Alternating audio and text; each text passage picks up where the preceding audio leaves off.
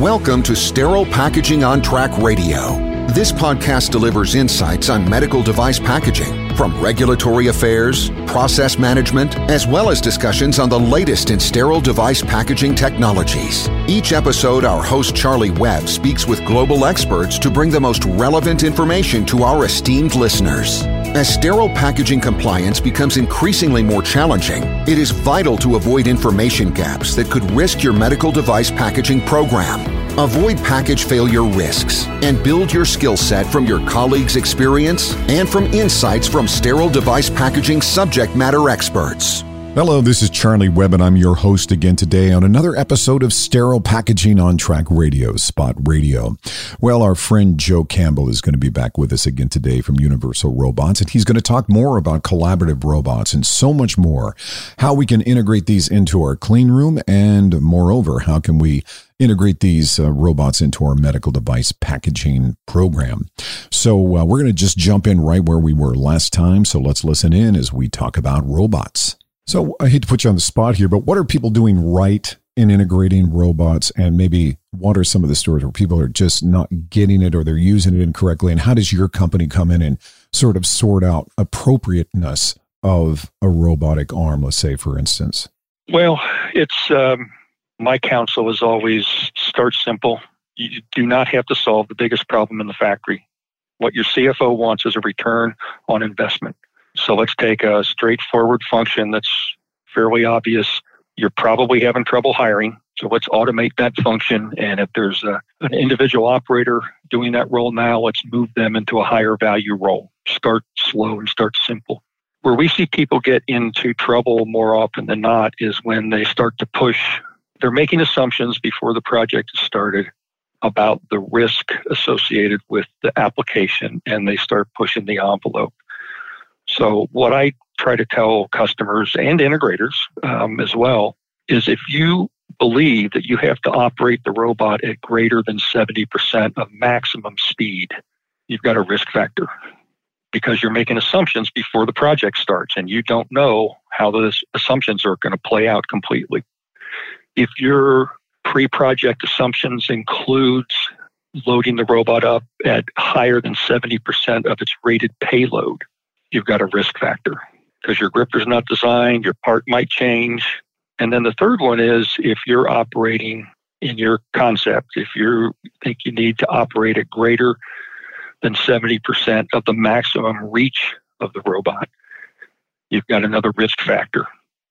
And unfortunately, what happens is you see uh, project teams that are scratching their head because they made multiple assumptions right, that are on the edge. And so now they're having project problems. The payload's too heavy, the cycle time's too fast, the reach of the machine and the, you know, the physical layout was a little bit more, and that's where they're having trouble. So those are kind of my watchwords, and it's been very helpful over the years to look at projects that way. I'm a musician, and you know we talk about like for amplifiers, you know the famous amplifier that goes to 11. Usually on an amplifier, the um, the last three digits are sort of theoretical. And in music business, we call it headroom. So having that extra mm-hmm. headroom, mm-hmm. it's not meant to be used. It's a safety zone. And we struggle with this so much. Again, our industry may be more cost sensitive than most industries because again, we have third party payers that are reimbursing for medical devices and procedures. And so it's our job, our mandate really to be able to manage costs so that device can get to the point of care safe and an efficacious device, all those sort of things. But it gives us a challenge because not only are we the most cost controlled industry, we're also one of the highest regulated industries. So these competing problems cause uh, a great deal of stress for medical device uh, management core. And we see it too in uh, packaging machines where they should have two machines, but they're only going to use one because their budget only allowed for the purchase of one.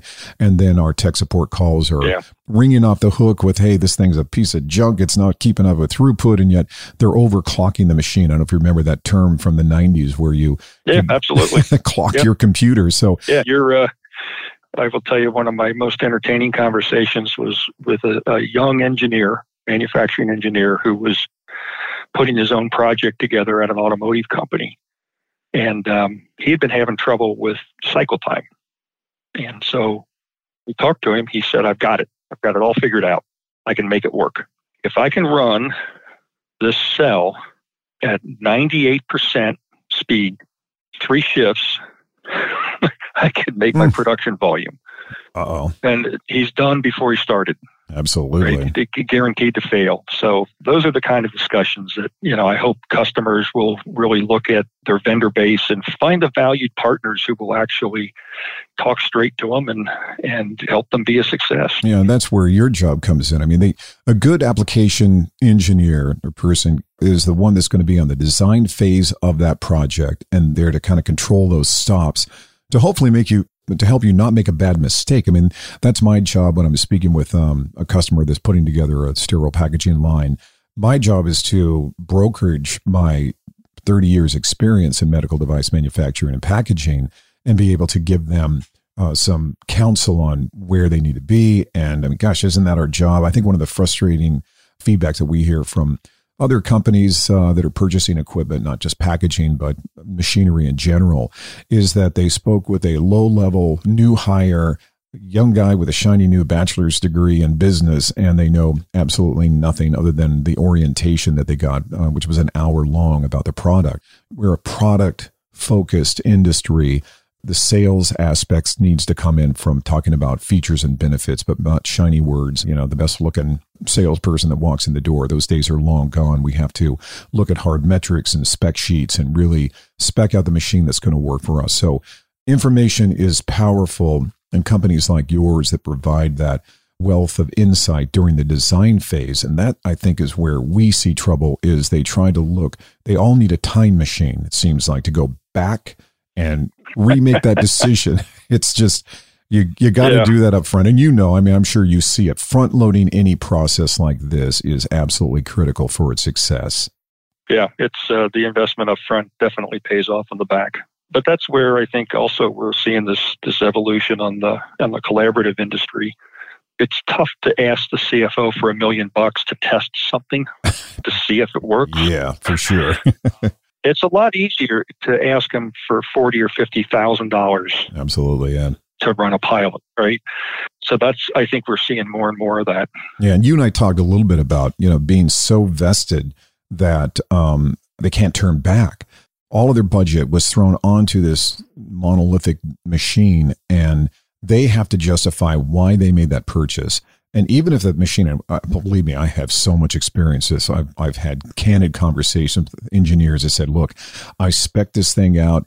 It's not working like we hope. I need help. I got everybody on my back right now because I made a bad purchase decision, but there's no way to rewind it. Obviously, we can't send it back. It's a custom machine. I wasn't robust enough in my design work, and so now I'm stuck with it. You know, I've learned in my life to not crater things, make small decisions that, you know, are a bump or a bruise, but not the, uh, you know, mushroom cloud kind of mistakes. And so it's easy to do when you start running crazy with budgets and uh, think that you have this aggregate single point solution tends to be a fusible link and fusible links are very dangerous again going back to that cellularization model where we break up not only workstation but we're effectively we're breaking up risks so we're not so vested in a single item that uh, we just can't rebudget. Yeah, absolutely. And it does pay off in the end. It really does. So we, we kind of know where we are a bit in terms of the current sort of zeitgeist of medical device packaging, uh, material handling. I mean, we have at the Pack Expo, we see all the great machines that uh, can move things around, all the robotic arms that are doing terrific things. And we sort of, I sort of got my head around that. But what do you see? You've been in this industry long enough. What is the big future of robotics? What is uh, sort of coming across your desk that you see maybe as the next big thing in robotics? Well, I think what we're seeing is um, we're seeing a lot of very, very clever software development to simplify specific applications. That's great.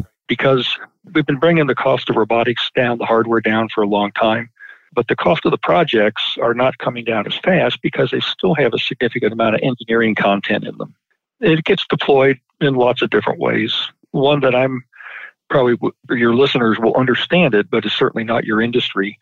I spent some time in the woodworking industry, cabinet manufacturing, and um, one of our UR Plus partners, a company called Robotiq up in Quebec, they actually developed a very clever piece of software that allows you to program a complex shape, like a wooden chair, a formed wooden chair that you might find like at IKEA. Oh, wow. And they can program the sanding patterns and paths on that chair in a matter of minutes. Wow, that's incredible. And old days, you'd have a good programmer working for hours and hours and hours. And every time you changed the chair or had a new product, there'd be more programming. So that's a good example where the company leveraged our control architecture and built a product that interfaces directly with our robot to solve a very specific application problem. Yeah, and I think that's really where it has to go. And again, I, I spoke about this earlier. The challenge is getting the interface easy enough to where you don't offset your savings by on the other end of the, the problem. And I know a lot of manufacturing solutions, they'll save money on one side of the problem and then they'll just move that budget elsewhere and they are effectively back at ground zero. So being able to have simple programs that are again more you know simple user interface that people are used to working with instead of working with y and x axes with with math and all these sort of scary things that we used to have to deal with i think those are important so being able to get the thing up and running is the discussion that I remember having 15 years ago, where you know you really needed to have one of in this case of the company I was speaking with, they needed to have effectively an applications person go through the entire process. It involved a lot of consultants and and a lot of uh, magic tricks that just weren't in house. And that's where things fall apart. You have to be able to change these things on the fly. And again, you know, in our industry, having intellectual resources for all aspects is what makes a strong company as a management person myself, I don't want everything in the company being farmed out by a third party. SMEs are important. They should be brought in. But at one point, you should be able to give them their check, shake their hand, and say, nice meeting you, and let them go off into the sunset. And some of these automated systems up until now, they're the application person isn't included in your family pictures because they're around all the time. So those are the problems that uh, you know we're like, can this guy leave? Yeah. Does he work here? You know, and he's at the company's softball game, and you know the whole deal. So I think that's where the uh, right. the concern is is to be able to have something that we can we can manage because as far as the the movement and the uh, the hardware itself from my point of view, and I don't know that we've really hit a brick wall. I'm sure we're using you know very special motors now and all sorts of terrific uh, sensors. But at one point, you do hit a technological wall, and there's only so much more innovation that can be done there. Movement is movement. We're at high speed robots with uh, that are able to do billions of cycles by now. I'm sure very reliable. But if we can't tell them what to do easily, all of the hardware stuff kind of goes out the window.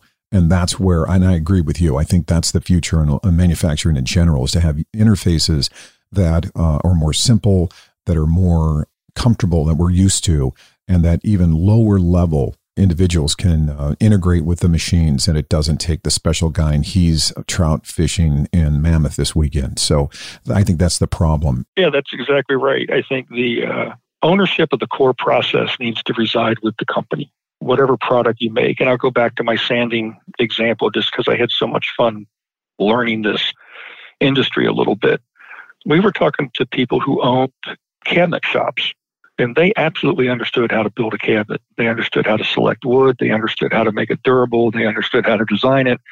Not so much on robots.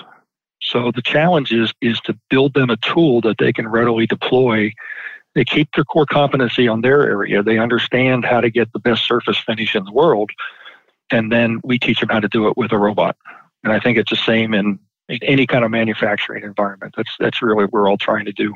I agree. That's uh, having the holistic approach to the product, where a lot of people just uh, divide. For instance, in, in, our machinery, it has to be validated under our sort of mandate 11607 uh, Part Two. It's codified on how that uh, process has to go. And if you're talking to application engineers, that can only tell you about machine functions and solenoids and buttons and all those sorts of things. You're only telling part of the story. We want to know how this device is going to actually be used in real world. What's in our case, what sort of regulatory constraints are there, and how do we integrate it? This device so it works within those uh, requirements that we're held under. It's terrific to hear how your company um, really has that more end to end sort of uh, mindset because I think that's been missing in some of the industries. In fact, just recently at the MD&M, we had uh, a customer that was looking for an arm And um, as soon as I explained what the process was, he gave me a stack of cards from people I should call that could help me on the programming because he wasn't really 100% sure about how I would do that. But he was very exuberant about uh, the brushless motors or whatever little bell and whistle he was showing mm-hmm. me. Mm-hmm. So unless it's a whole solution, gosh, you know, we're in medical device manufacturing, any manufacturing, everybody knows engineers are busy. We've got stuff to do. There's things happening all the way around us. We don't have time to go home and set at a computer and try to learn an industry that could take, you know, a decade to really get up to speed. We really rely on vendors that encapsulate an SME within the purchase. I mean, we always include that intellectual resource within the purchase of that machinery. Gosh, you know, if you don't, you're only giving them a half baked product. And it sounds like that is your ethos at your company. And, and I applaud that. That's, uh, that's really the way that this type of a device has to be sold. Yeah, we've tried to make it, uh, and again, it's not that you're going to take somebody and in two hours teach them how to do the most complex application in the world. But let's start with the basics. And if you can give them a couple hour online course and they can get started, it's uh, it really is empowering, and it, and it helps the whole organization grab the technology and run with it. Yeah, absolutely. Well, I appreciate you taking the time today, Joe. Can you give me just some closing thoughts, any sort of a roundup in terms of robotics? At the end of the show, I'll be giving um, your information to contact you, and, and I'm sure you're happy to talk with anyone uh, regarding um, how your Absolutely. company uh, works. And, and I've seen your products over the years at trade shows and uh, beautiful stuff. And um, I'm looking at your website right now and just uh, I love it. I mean, I'm so dry every time I'm at a uh, an industrial trade show. Man, the one of the, my first stops is over in the robotics. I'm a robot nerd. I love it. I think my parting comment would be around this this jobs function, and I'm fortunate in my role. I get to talk to general managers, plant managers, owners, CEOs, literally all across the country and really around the world. And this jobs issue in manufacturing is a universal problem. And it is manifesting itself as a capacity issue. If you refer back to the white paper, there's there are a large percentage of companies that are turning down new business because they don't have enough operators in manufacturing. Right. There are companies that have large, large investments in machine tools and other equipment that are sitting idle because they can't get operators. And so this is a very, very real issue. And it's not going to go away. And I really believe that collaborative robots can be part of the solution, right? Because we can quickly and easily bring automation to the low level tasks. But it also is part of the longer solution because we really need to make manufacturing an attractive career for the younger generations. And right now, it's not. And we have to work on that. That's everybody's responsibility. Yeah, you know, it seems like we were all talking about Industry 4.0 for so long, and it seemed like it kind of fizzled out a little bit. But now, as we change these, how many people are moving into manufacturing, and even on the lower levels, how gosh, you know, we're having a hard time filling clean rooms. Uh, we just had an interview recently with David Koch from NewPek Medical and talking about his challenges of the ever. Uh, he'll have 10 applications come in and that they'll fill them. They always have to keep employing more people because the loss, the attrition rate is so high. And uh, one of the ways to manage that is to give, you know, in our industry, or our company really, we've learned the best way to keep people is to make people happy. And nobody's happy doing a redundant job like that. I don't care what you say, you can only flip so many hamburgers and really feel like you're career challenged. So I think it's important that we say, hey, you know, this is uh, this is the way we're going to integrate the harder, boring stuff, and we're going to put you on things that is going to be enriching to you as a humanoid, as an individual, which I think is important, and um, we're going to get you out of that. Not only is it a, a safety concern for redundancy or for repetitiveness, rather, but uh, it's also boring and it's uh, soul killing, and it makes people walk out the back door, and we don't want that. And I agree. I think that's where we really can not only solve the problem by having this function taken care of that we don't have to hire for. We also keep the employees that do stay with us more happy because they're able to integrate what you described as a tool. And I love that term. And I think that's what it's all about is to use that as a tool in concert with trained staff.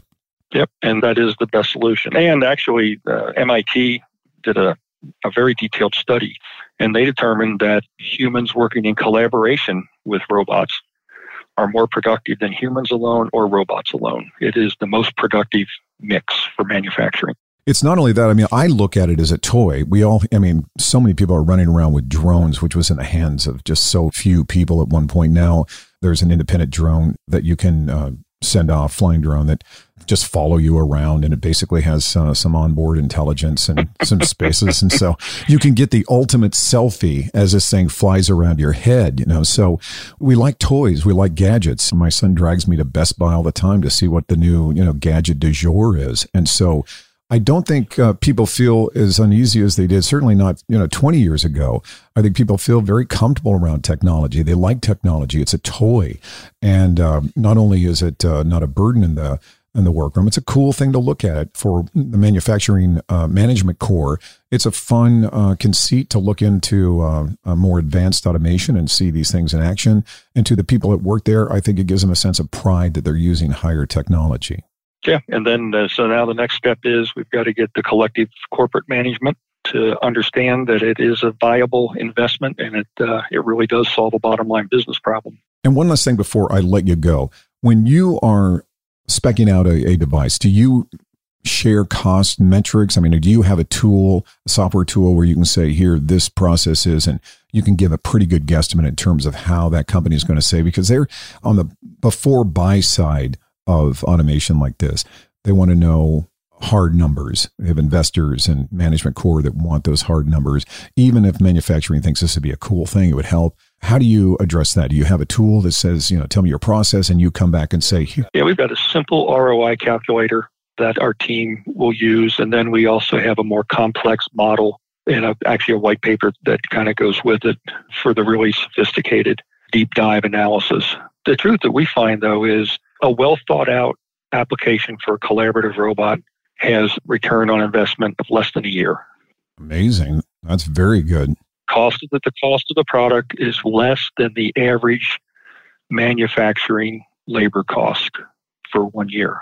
That is impressive. And don't even count the hiring and training and the cost, the impact of turnover. So we certainly use the tool, but what we really try to do is point people towards the case studies and it's a lot more powerful when the plant manager tells you that the payback was seven months rather than me tell you that the payback was seven months. exactly. So we have some great videos around these case studies, and you can hear from the guys running the business how it has impacted their business and their performance, and uh, in some cases, their personal lives. Amazing. There's not much there's what's there to lose, right? You have a technology that enhances the workplace. It uh, increases workflow. You can uh, do some analytics beforehand to make sure that um, you're going to get a return on your investment. So it's pretty closed ended as far as I'm concerned. And this is uh, similar to our industry where we show how um, our process or our systems can save money and time and still provide super accurate results. And that sounds like uh, you guys have the same philosophy as we do, and yep, that's same approach. That's great, Joe. Thanks so much for spending the time with me today. We just uh, could go on and on about this. And uh, if you want to get a hold of uh, Joe, I will give you some information uh, in just a moment about that. And um, I'm sure you're happy to hear from potential customers that may want to put robots in their clean rooms. Yeah. Happy to help. Thanks again, Joe. I really appreciate it. Good talking with you. Thank you, Joe. This has been such an interesting show for me. Unfortunately, we've run out of time as we do around here, but thank you for joining me for two shows over this episode as we talk about robots.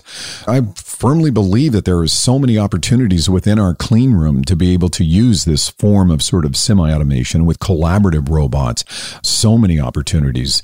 On the medical device packaging side alone, we really are challenged. I know a lot of our customers are challenged with throughput. What a great solution for that. And of course, accuracy. If you'd like to talk to Joe Campbell more about robots, you can reach him at Universal Robots. His number there is 844 462 6268. Thank you, everyone, for joining me today. Hope you enjoyed this show as much as I did. And thank you for listening to Sterile Packaging on Track Radio. Thank you for listening to Sterile Packaging on Track Radio. Make sure and subscribe to our podcast today so you will never miss out on our latest episode. If there is a subject you would like us to cover, or if you are an expert yourself and would like to be considered for an upcoming episode, then just drop us a line at info at spotradiopodcast.com. Thanks again for listening in. From all of us at Sterile Packaging on Track Radio, have a great day.